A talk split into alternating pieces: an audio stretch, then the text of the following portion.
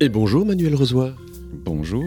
Manuel Rezois, euh, tu es un peu une, une figure qu'on croise depuis, euh, ben, je vais dire, 10 ans, hein, voilà, dans le monde du jeu de société. Euh, et tu es un, tournant, on venait d'en parler justement dans un couloir, puisqu'on est, on est dans le Créa Games, au Centre National du Jeu. Et en fait, on ne sait pas comment t'introduire, si je puis me permettre. je vous permets pas, voyons. C'est finalement, en fait, euh, on va passer. Euh, voilà, tu es auteur de jeu pour l'instant. On a un jeu qui est en, euh, voilà, il est, on en parle. Il est, tu, tu, es l'auteur en fait d'un jeu qui est en passe d'être publié, qui s'appelle Time Stories. mais il y a quand même un fameux background derrière, puisqu'il y a 10 ans, moi je t'ai croisé en 2009 et tu présentais au monde du jeu. Euh, bah, tu étais sur le stand de la ludothèque de Boulogne-Billancourt qui ne semblait pas encore le centre national du jeu. Euh, donc tu as plusieurs casquettes. Il y a, il y a eu le Boulogne-Billancourt. Tu as organisé le concours de création. Euh, cette année, tu es membre du jury, donc c'est aussi un changement. Euh, et en fait, tu as un autre métier maintenant, euh, puisque tu es passé dans un autre monde ludique. Euh, eh ben oui, je suis passé un petit peu, je suis revenu un petit peu des premiers amours, qui étaient plutôt des amours quand j'étais étudiant, où effectivement à l'époque je pigeais, il, y a, de ça 20 ans, 15-20 ouais, 15, ans, pour joystick, PlayStation Magazine, etc., dans le jeu vidéo. Et donc, il y a une dizaine d'années, j'avais fait aussi testeur chez Ubisoft sur Rayman 3. Et puis là, de fil en aiguille, où j'avais à l'époque rencontré Nicolas Normandon, qui lui est un pilier d'Ubisoft, euh, voilà, qui fait énormément de projets. Normandon qui a fait Zombie et qui a fait City of Horror chez Repo il y a, peu. Euh, et, donc un fanat aussi de, jeux de société. Et euh, il y a deux ans à Ubisoft, il dit ah, on travaille sur un projet, etc. Ce serait bien que tu, tu viennes regarder comment ça se passe. Et puis, euh, juste au début, juste comme ça, juste en, consultant. Et puis, je me suis bien entendu avec l'équipe, ça a plutôt bien marché. Euh, du coup, je me suis retrouvé à travailler sur ce projet-là. Et euh, de fil en aiguille, et eh ben, voilà, ils m'ont gardé.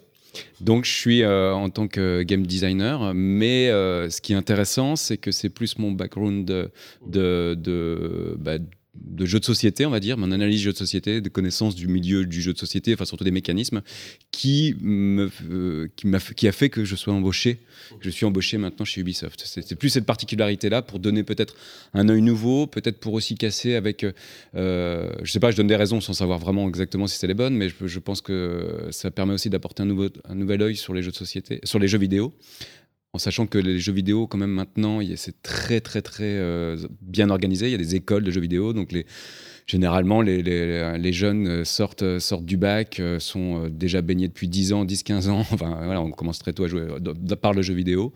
Et se retrouvent à faire une école de jeux vidéo. Donc, ils sont très. ils ont un cursus d'études du jeu vidéo. Ils ont une énorme culture énorme sur le jeu vidéo. Mais généralement, pas vraiment du jeu de société.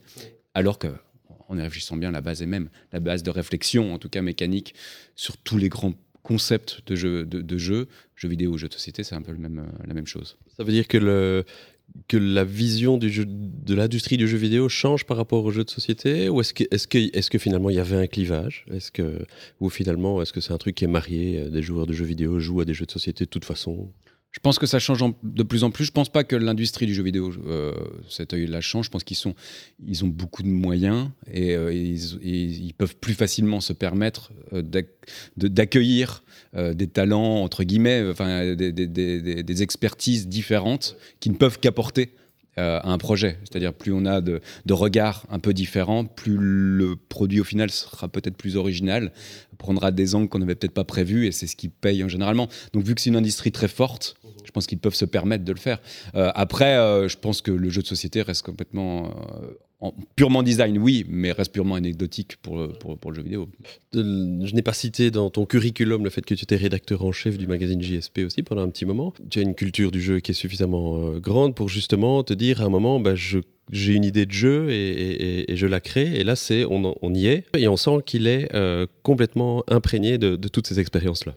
Ouais, euh, c'est ouais. Alors, ce qui est clair sur ce premier jeu, qui est effectivement pas encore sorti, mais qui, euh, euh, c'est un peu toutes les influences du jeu. Euh, moi, je joue vraiment. Alors, comme tout le monde, comme tous les mômes, j'ai joué très, tôt au jeu de société plutôt. Mais la grande découverte, c'est le livre dans les héros à 12 ans, et après le jeu de rôle, euh, grande période de jeu de rôle. Après grandeur nature, euh, toujours baigné de jeux de société à côté, de jeux de rôle, jeux vidéo. euh, Enfin, toutes les formes de jeu, en fait, euh, et toujours dans l'organisation. J'ai organisé énormément de grandeur nature. Euh, on allait à l'époque euh, aux semaines de l'Hexagone, qui était organisé par Dragon à Feu, Dragon Radieux, etc., avec toute la bande. Enfin, c'était vraiment tout ce mouvement du jeu de rôle qui était très fort. Magic quand ça arrivait. Enfin voilà, toute cette culture-là, euh, j'avais envie de le retrouver dans le jeu. Parce que tout d'un coup, je pense que quand on fait quelque chose, c'est qu'on en a envie et qu'on on puise quelque chose de son histoire et qu'on met un petit peu dans le jeu. Mais surtout, concrètement, c'était euh, un peu euh, espèce de petite Madeleine de- de- du jeu de rôle. Euh, quand on a pratiqué le jeu de rôle, sur, bon, généralement dans des périodes où on avait le temps, on était étudiant, etc. Et on se rappelle évidemment de ces grands moments de rigolade avec des potes, euh, à raconter n'importe quoi et à se marrer avec une liberté incroyable. Moi, j'avais envie de, voilà, j'ai envie de retrouver ça, sauf que bah, juste avant de faire Time Story, je me dis bon. Ça fait quand même 10 ans que j'ai pas refait de jeu de rôle. Euh, faudrait que j'y me remette. Donc j'ai pris le, classique que j'avais jamais quasiment pas beaucoup joué quand j'étais ado, mais euh, Pathfinder, qui est donjon, euh, donjon 3.5. Et je me suis dit, bah, allons-y, refaisons maître, etc. J'ai trouvé ça horrible.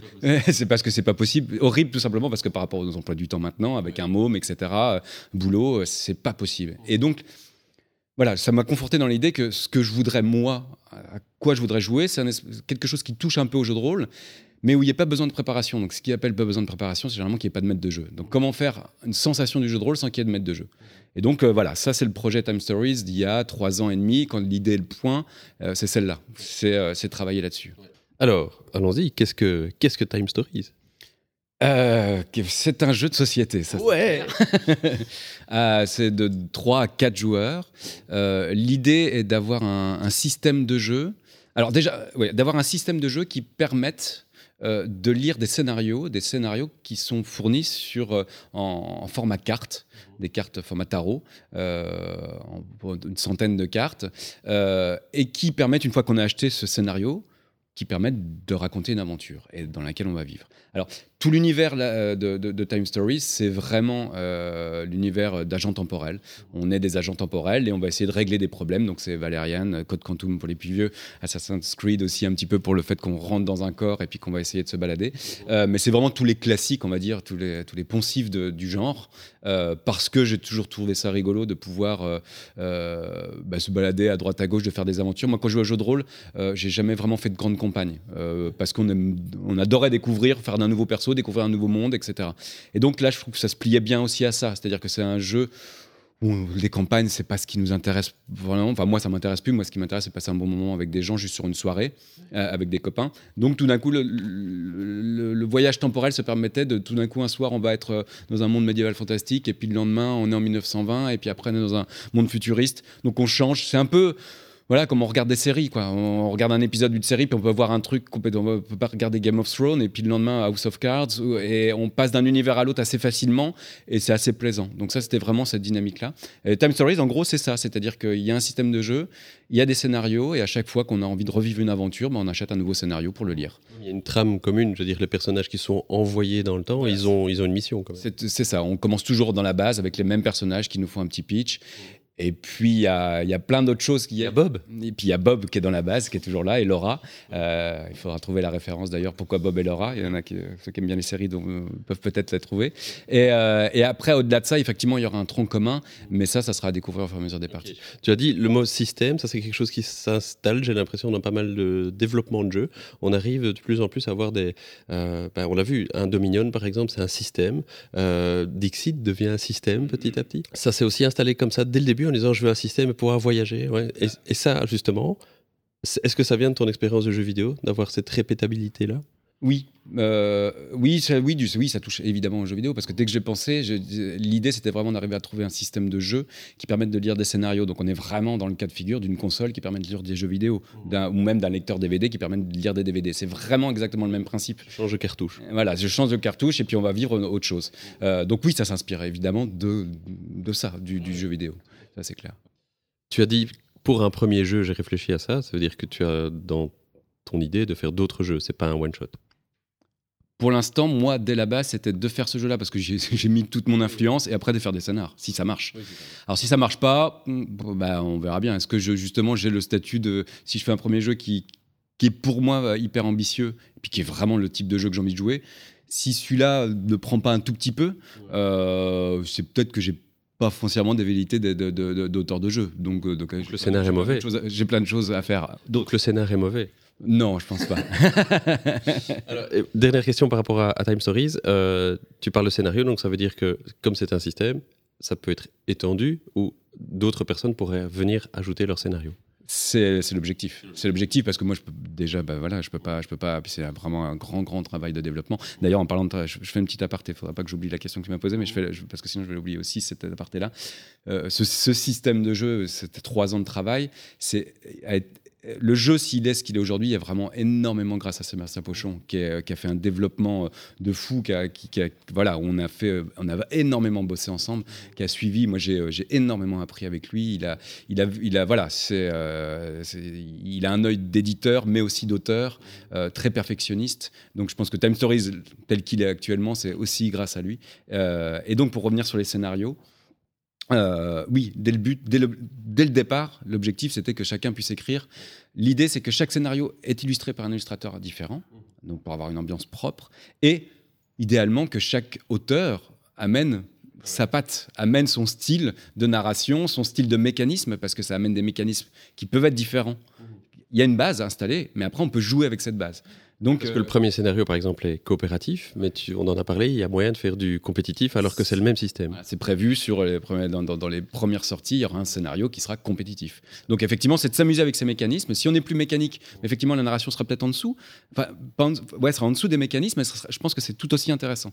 Euh, et donc oui, il y, y, a un premier scénar qui, est, euh, qui a été écrit par Guillaume Montiage, évidemment sur l'Égypte. Hein, Étonnant. Euh, un, autre scénar qui a été écrit par Peggy Chasnac, qui avait écrit le premier scénar aussi, euh, on avait écrit tous les deux, euh, avec un autre scénar bah, de Croc. Qui, qui, a commencé à écrire. Et donc, oui, à terme, si le jeu marche, ce serait génial. Prêter à concours, ce genre de choses. Voilà, ça peut, ça peut plus il y a d'auteurs, plus c'est drôle, je pense. Et puis en plus, surtout, il peut y avoir vraiment un travail avec l'illustrateur, donc ça peut vraiment être rigolo. Ça serait bien, voilà, mais après, c'est je prends. Quoi. Les illustrateurs identifiés jusqu'à présent?